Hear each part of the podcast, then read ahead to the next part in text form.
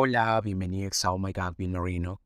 Me siento una mierda en el sentido de que ya estoy en el último año de mi carrera eh, y no sé qué voy a hacer con mi vida. Esta pregunta me viene rondando eh, desde hace ya 2020, 2021, 22 y ya en este 2023 me sigue rondando qué hago con mi vida.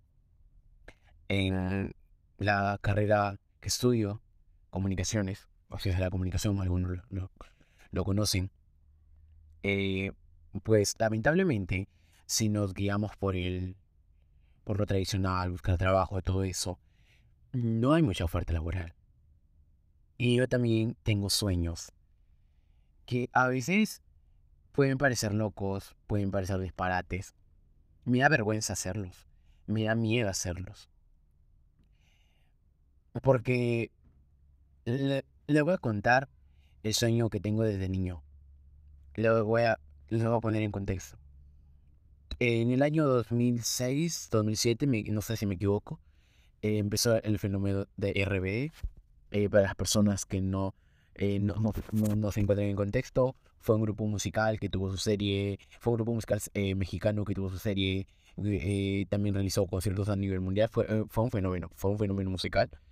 Y a mí me encantaba, me encantaba eso cuando yo tenía, ¿cuántos? 6, 7 años, la verdad. Sí, algo por ahí. Y pues yo era súper fan, le decía a mi mamá, cómprame los póster, cómprame esto. Y yo dije, lo, lo que hacen ellos me encanta, me gusta. Y yo dije, quiero ser artista cuando sea grande. Y se lo comenté a mi mamá. Me dijo, no, vas a morir de hambre. Eh, las artistas se mueren de hambre tienes que estudiar una carrera profesional. Pero siempre yo tenía ese gustito por, quiero ser artista, quiero ser artista. Pero conforme vas creciendo, y a todos nos pasa, entras a la secundaria, luego a la preparatoria. O, bueno, en mi país no se hace preparatoria, pero para ingresar a la universidad, algunos hacemos así como una preparación, algo así como una preparación. Y en el transcurso de esto, te tienes que seguir, algunos siguen lo tradicional. Y en mi caso, yo cuando ingresé a primero secundaria decía, quiero ser sacerdote.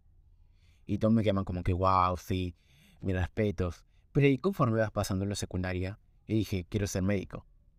Y todos como que sí, wow, mi respeto, médico. Médico, buena carrera, todo.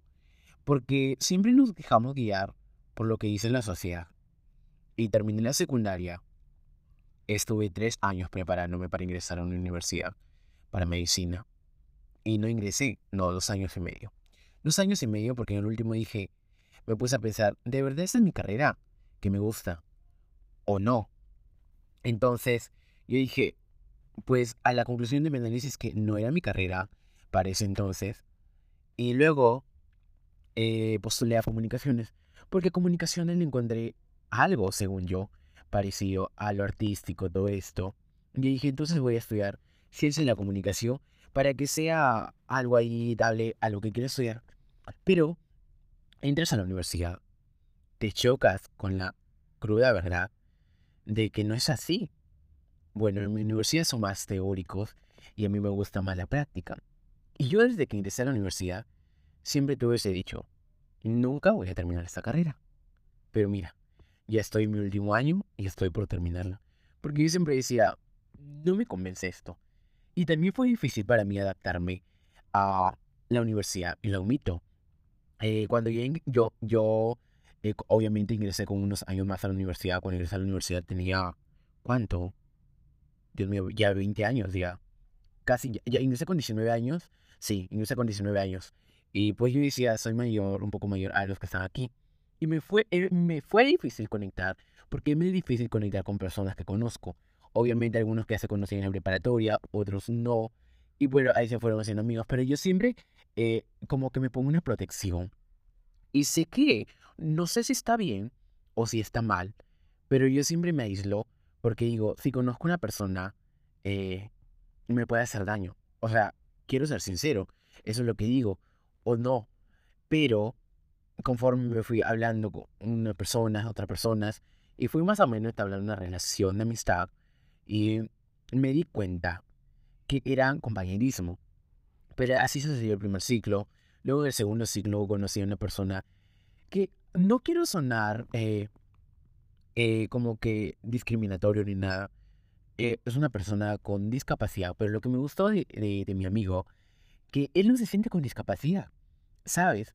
Entonces dije, wow, o sea, el tipo de persona, porque a veces, aquí quiero ser sincero, le dije, yo me acerqué a él para ver más o menos cómo era llevar eso, ¿sabes?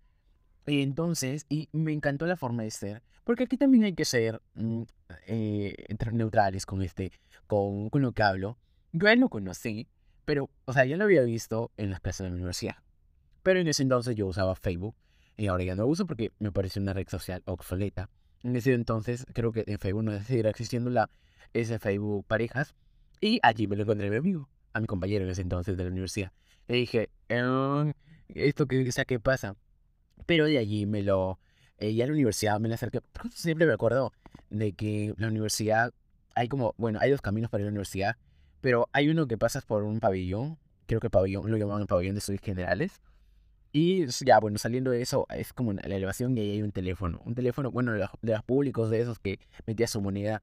Y yo, yo le dije, hola, eh, es que siempre a mí los momentos más agradables cuando conozco a personas así que persisten la amistad, yo me los grabo, me los quedo. Entonces dije, hola, ¿cómo estás? y, y, yo soy transparente. Las personas que me conocen a mí saben que soy transparente, a veces directo y a veces sí puedo ser un poco chocante. Y por decir las cosas así, tal como las pensé, dije, te encontré en Facebook, pareja, ¿cómo te llamas? Porque ya, yo, yo ya me había enterado que, que se llamaba, empezaba con su nombre con A. Y dije, mira, eh, ¿qué te parece? Y nos fuimos conversando, conectamos, porque siempre hay ese feeling de conectar con las personas. Entonces le dije, mira, ¿qué tal? Eh, eh, recuerdo de que fui, creo que hasta la salida de la universidad, estuvimos conversando, porque él tomaba un, ca o un bus eh, para su dirección, yo tomaba otro bus, y, así nos, nos fuimos haciendo más amigos. Y ahí es donde yo le dije, mi, lo que siempre he dicho, creo que nunca voy a terminar esta carrera. Y yo le decía, voy a retirarme la carrera el primer año. Y él me decía, estás loco, porque a mí me centraba en confianza, ¿sabes? Me dice, estás loco, terminé la carrera, terminé la carrera. Y el siguiente año vino la pandemia. Pandemia, eh, nos, nos tocó eh, llevar la, pues la, en la, la virtualidad, que ya la presencialidad pues se fue. Porque justo me acuerdo de que en la pandemia yo estaba llevando un curso de verano. Claro, en mi país creo que lo declararon cuarentena obligatoria el 17 de marzo del 2020 y había tres, tres días antes de la universidad porque había, había, ido a recoger un certificado que estaba, estaba haciendo un curso, eh, un curso de ay, computación, todo eso, lo básico que te pide. Entonces justamente fue con él, pero él no pudo ingresar a la universidad porque fue con Chorce y hay reglas que en la universidad.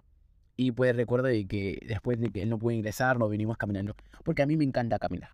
Eso sí, o sea, a pesar de que en la ciudad que vivo, eh, la universidad hasta donde, hasta donde, pues, mi destino final son como 3 kilómetros. 3 kilómetros lo, lo he calculado con el Google Maps.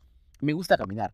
Entonces siempre con él eh, nos, se nos hizo la, ¿cómo decirlo así? La rutina de, de ya caminar. O sea, le dije, y salimos de la universidad, caminamos, y de una u otra manera nos, nos damos cuenta de que por ahí, en esas rutinas, aparte de que nos ejercitamos, conversamos, hablamos de diferentes temas y fortalecemos nuestra amistad. Entonces yo le decía, seguía diciendo, voy a dejar esta carrera. Me decía, no.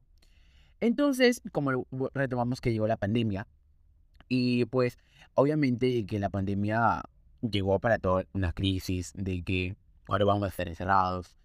Y estar encerrados con tu familia, eh, no sé, a, mí me sucedió. A otras personas le debe haber sucedido igual o no, pero era como que casi poco tiempo habíamos pasado en casa. Y pasar todo el día en casa era así frustrante, que las peleas. Y todo era como que, wow. E incluso en mi universidad, eh, algunos empezaron pues ahí como eh, para la clase de virtualidad, como que en mayo. Pero mi, mi universidad se demoró un ciclo, un ciclo en, en para abrir. O sea, no estudiamos el ciclo, me acuerdo. Empezamos en agosto y ahí fue como que otra vez la universidad, vamos a ver qué pasa, qué sucede. Y allí es donde eh, durante la pandemia llegué a pensar varias veces en, ¿cómo se podría decir? Eh, o suavemente, no sé si decirlo, en, en dudar sobre mi existencia en esta faz de la Tierra. Donde decía, yo soy capaz, porque a veces me, me venía así, yo llorar, porque justamente un año antes, sí, un año antes, mi familia se había enterado eh, por mi orientación sexual. Entonces, eh, venía allá acumulando crisis, crisis, crisis y otra vez estar en pandemia. Fue como que, wow, o sea, sí, fue una crisis el 2020, se fue. Aunque inicios, eh, abril, mayo, por allí, tuve que salir de casa para, para ayudar a un, a un familiar. Entonces, pero ya cuando regresé a casa a estudiar en la universidad, fue como que más chocante, porque a veces eh, pasaba así momentos solo en casa y era como que, wow, ¿sabes? Y a veces estar en casa, a veces así estar solo, te hace reflexionar sobre la importancia de tu familia. Pero a mí me sucede esto, o sea, cuando estoy solo, extraño a la familia, amigos, pero cuando estoy con la familia, a veces me aburren. Y eso es como que a veces me digo, o sea, no me entiendo yo mismo. Quiero ser transparente que no me entiendo en ese aspecto.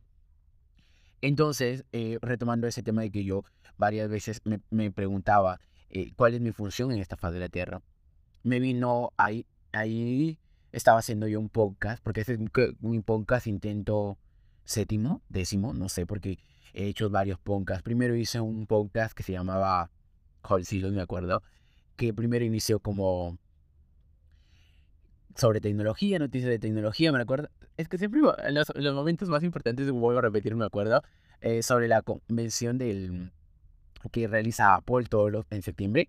Yo, ese fue mi primer, mi primer episodio, que es inglés, ahí, ahí, lo demostré que es muy retratado en ese entonces, en el 2019.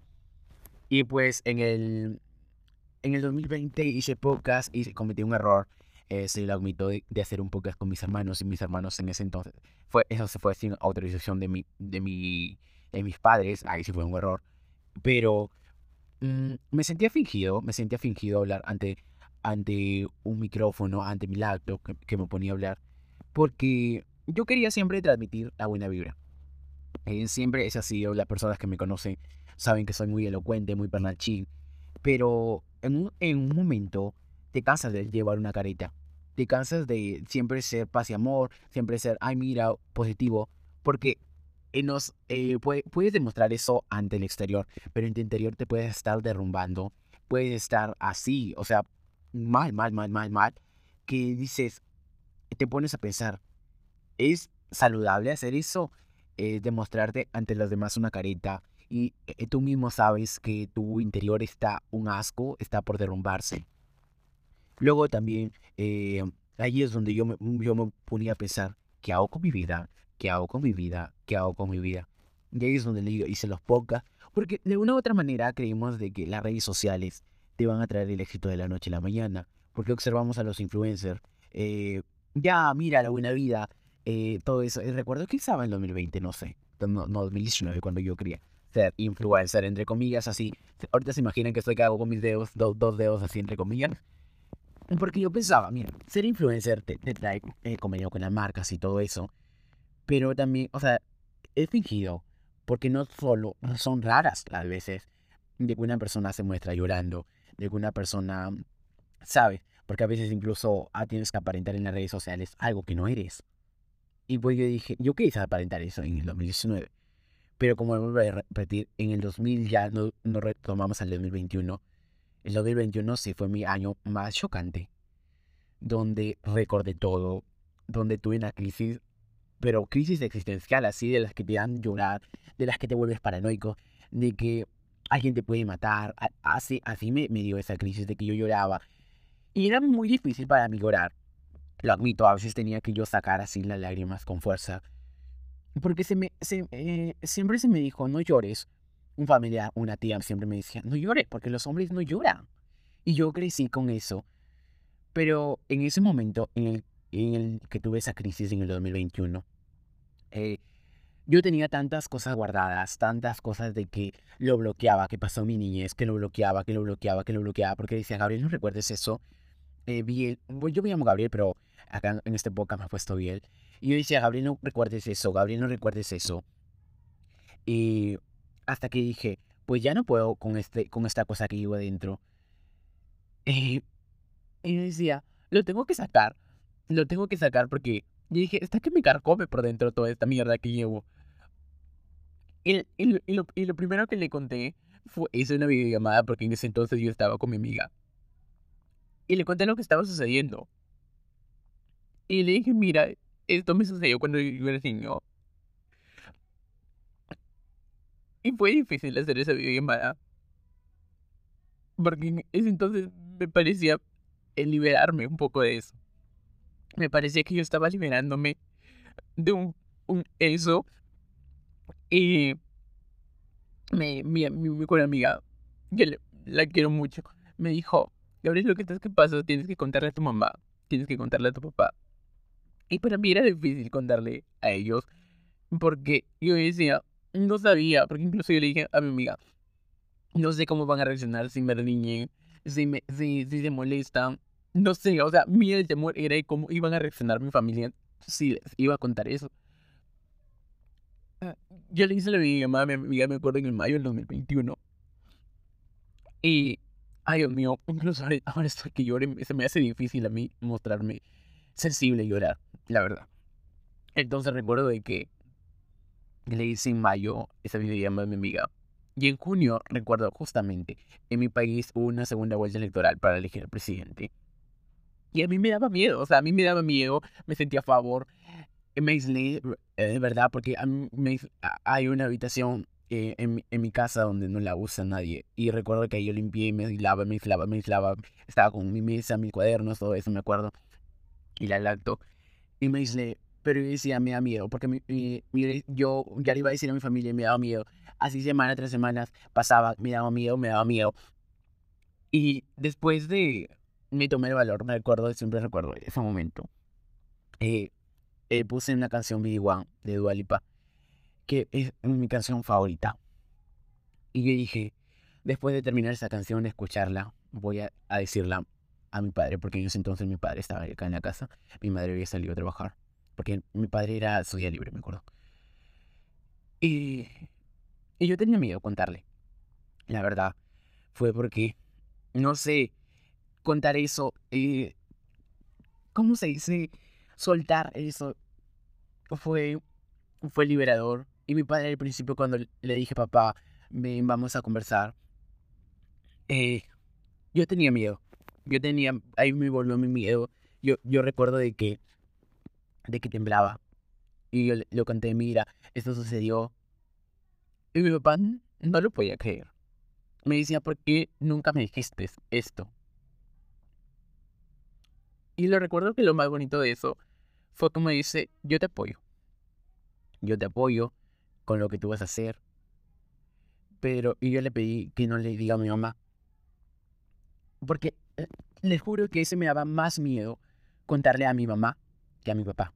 Porque con mi mamá, eh, cuando sucedió el hecho, yo vivía con mi mamá. O sea, mi mamá en ese entonces era madre soltera, sabía separar a mi papá. Y a mí me daba más miedo porque mi mamá iba a pensar de que de que yo la había decepcionado. Yo eso, yo eso pensaba que mi mamá iba a decir. Pero yo dije a mi papá, no le digas a, mi mamá, no digas a mi mamá. Y luego eso se las cosas, eh, realicé algunas acciones eh, después de contar eso. Porque un momento después de contar a mi papá, sí fue como una carga. Pero yo te decía, no, es un momento de, o sea, todavía en mi, en mi interior no me liberaba todo. Yo le dije, tengo que hacer otra acción para, para ya más o menos decir, sí, lo saco, lo saco. Pero en ese entonces recuerdo que viajé a otra ciudad a realizar esa acción y mi madre empezó a sospechar. A que te vas a esa ciudad a hacer ese trámite y mi, y mi papá le contó. Y con mi mamá nunca me... O sea, sí, francamente, nunca hemos tocado ese tema así seriamente, tú a tú, porque ella siempre le ha evadido, siempre ha llorado. Pero volvió, tras ese episodio, me aislé, totalmente, porque decía, la gente me va a hacer daño, la gente eh, me va, va a mirar de otra manera, va a cambiar mi perspectiva de ver. Porque nunca quise que me vean, mm, no sé, de, de una manera sutil, hay que tenerle compasión, todo esto. Y ahí es donde me aislé todas las personas, incluso tenía en ese entonces una prima muy cercana que nos conversábamos la cosa, todo eso, Maisley, Maisley. Porque como le digo, tuve ese temor. Hasta ahora tengo ese temor, pero ya voy saliendo poco a poco. Y, o sea, Maisley, aparte con la pandemia que en ese entonces era el 2021, fue fatal. llegó el 2022 y me seguía aislando más, más. Incluso, o sea, muchos me decían, yo también me puse a pensar, en la virtualidad tengo más, más probabilidad de hacer, de hacer amigos por virtualidad, de retomar algunas cosas. Pero yo me seguí aislando, me seguí aislando. Eh, recuerdo que recurrí a una asociación eh, para personas LGTBI en internet, creo que es Xpedia, algo así. Eh, contacté con una psicóloga y me dijo, le comenté todo, o sea, todo. Y me dijo la careta, algo que, que siempre voy a recordar de esa psicóloga, me dijo, la careta que tú te has puesto de mostrar a los demás que estás bien, ha sido tu salvación durante todos estos años. Porque me dijo, no tenías dónde reprimir todo eso, dónde, dónde mostrar, porque me dice, tú lo bloqueabas eso. Pero me dice, ya el momento de que, me dijo, porque fue tiempo pasado, me dijo, ya el momento de que empieces a liberarte. Y, él, y fue como que, wow. De allí fue, fui a otra, a otra psicóloga, pero me dio miedo. Me dio miedo porque sacar mis propios demonios me da miedo. Me da miedo eso. Y fue como, wow, lo dejé. Lo dejé en la segunda psicóloga que fui el año pasado, me acuerdo, en 2022.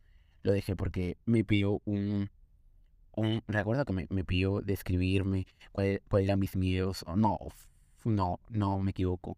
Fue otro ejercicio, pero que a mí me dio bastante miedo porque era mostrarme a mí mismo. Entonces lo dejé, lo dejé la psicóloga. Eh, pero sí sé que estoy mal. Sé que llevar terapia ayuda de una otra manera. Pero para mí, eh, iniciar este podcast, hablar así, eh, sinceramente, para mí es como una terapia sacar las cosas. Porque hay que, quiero ser sincero con ustedes. Este episodio, este, este podcast ya lo había iniciado a grabar a finales, a partir del 29 de diciembre del año pasado. Pero es, volviéndoles a escuchar, me sentía fingido. Yo también en mi interior me sentía fingido. Eh, algunas partes sí que era sincero, otras que no. Pero ahora en este momento de mi vida en el cual me sigo replanteando cuál es, cuál va a ser mi intención de hacer las cosas en esta fase de esta tierra, yo creo que la respuesta la debo encontrar eh, antes de que termine. Porque no, la verdad no quiero seguir el camino tradicional de estar, eh, de trabajar para unas personas o para otros, sino realizarme, hacer lo que a mí me gusta. Ya en el camino del artista he enviado audiciones. Dos audiciones voy, enviando a, a diferentes partes, pero no quedo. Pero me doy cuenta que mientras más envío la experiencia, voy ganando experiencia. En mi primera audición recuerdo que estaba nerviosísimo, quería que todo sea a la perfección. Y ese perfeccionismo hizo que sea nervioso. Y luego mirando ese, ese, ese video, dije, pues obviamente que soy nervioso. En la segunda fue también, para la segunda me acuerdo de que bajé de peso porque quería estar con los estándares que, que aquí y acá. Luego vamos a conversar sobre eso, bajar de peso, todo eso. Y para mí era como que, wow, o sea, mandar audiciones. Y cuando uno quedaba la primera audición, sí me acuerdo que me frustré. Yo dije, eh, mandé para una serie que, una serie sobre un libro importante que, que veo que esa serie es próxima a estrenarse en Netflix. Entonces dije, pues no quedé. Eh, la siguiente, luego el siguiente envié a una audición para, para México, me acuerdo. Pero tampoco no quedé. Eh, y pues así que la vida es aprender, la vida es, seguir dando o a seguir intentando con esto de... A mí me gusta también, más, más de hablar. Me, me gusta grabar pocas, como le digo, esta es ya mi décima experiencia porque he hecho pocas de tecnología, luego hice pocas con mis hermanos, luego hice pocas sobre noticias, porque más o menos en el mundo de lo que voy, en el que estudio, me llaman las noticias, pero las noticias de una otra manera te enferman, te estresan, porque todo es malo. O sea, que la política, que los accidentes, que los asesinatos. Y sé que es una función muy importante informar a las personas, a la población, pero también a mí, o sea, me enferma. Escribir sobre personas de que de que asesinan a cuatro estudiantes, por ejemplo, le estuve, esto, yo estuve redactando una noticia sobre lo que sucedió en la Universidad de Idayo, eh, también sobre varias muertes de que una persona asesinó a una chica que era experta en póker, que o sea, así, pasan las cosas de, de la sociedad. Y a veces cuando tú quieres ejercer ese periodismo, eh, te estresa. Pero entonces eh, te, te, lleva mal. Entonces, pero como le digo, yo no tanto quiero transmitir, no quiero estresarme, no quiero eh, con, con transmitir. O sea, porque la verdad, a veces la gente también se estresa las propias noticias. Ya no es lo mismo antes, ya no observan lo antes. Ahora la gente busca el entretenimiento, porque a veces eso lo disipa, lo desconecta del, mundo, del, del mundo, de lo que sucede en el mundo. Entonces, pues, voy a ir encontrando el camino porque no es como que ya voy a seguir esto, voy a seguir esto. Claro que tengo sueños y estoy en camino de, de hacerlos, pero a veces sí lo digo de que me acobardo, de que me aflojera, de que, de que me da miedo, porque a veces la, la sociedad, el mundo del entretenimiento quiere buscar un, un, un, un, como dice, un parámetro, un estándar de cómo debe ser. A veces a los latinos nos estereotipan, pero poco a poco eh, hay que ir derribando. Eh, agradezco a todas las personas de que están que hacen ese trabajo, eh, a las personas de que también hicieron nuestro trabajo, porque ahora eh, nos allanaron, nos, no, nos asfaltaron el camino para nosotros llegar. Eh, yo no estaría grabando este episodio si no es por las personas LGTB que también me motivaron, a, que vinieron antes que yo, a hacer, no estuviera también grabando esto, sino por, por fuera por los latinos que, que nos representan. Porque siempre hay que, hay que, hay que agradecer todos los que, todos los que no, no las atecieron y por todo lo que sucede. A veces sí es difícil porque a veces nuestro ego nos puede decir, eh, no, o sea, tú lo hiciste, tú lo lograste, pero no te das cuenta de que a veces tú trabajas con un equipo, a veces tú te quieres llevar todo el, todo el mérito, pero a veces las personas que te ayudaron o las personas que hicieron que ese camino te sea un poco más fácil para ti, lo olvidas y no le agradeces. Este fue un episodio de hoy. Gracias.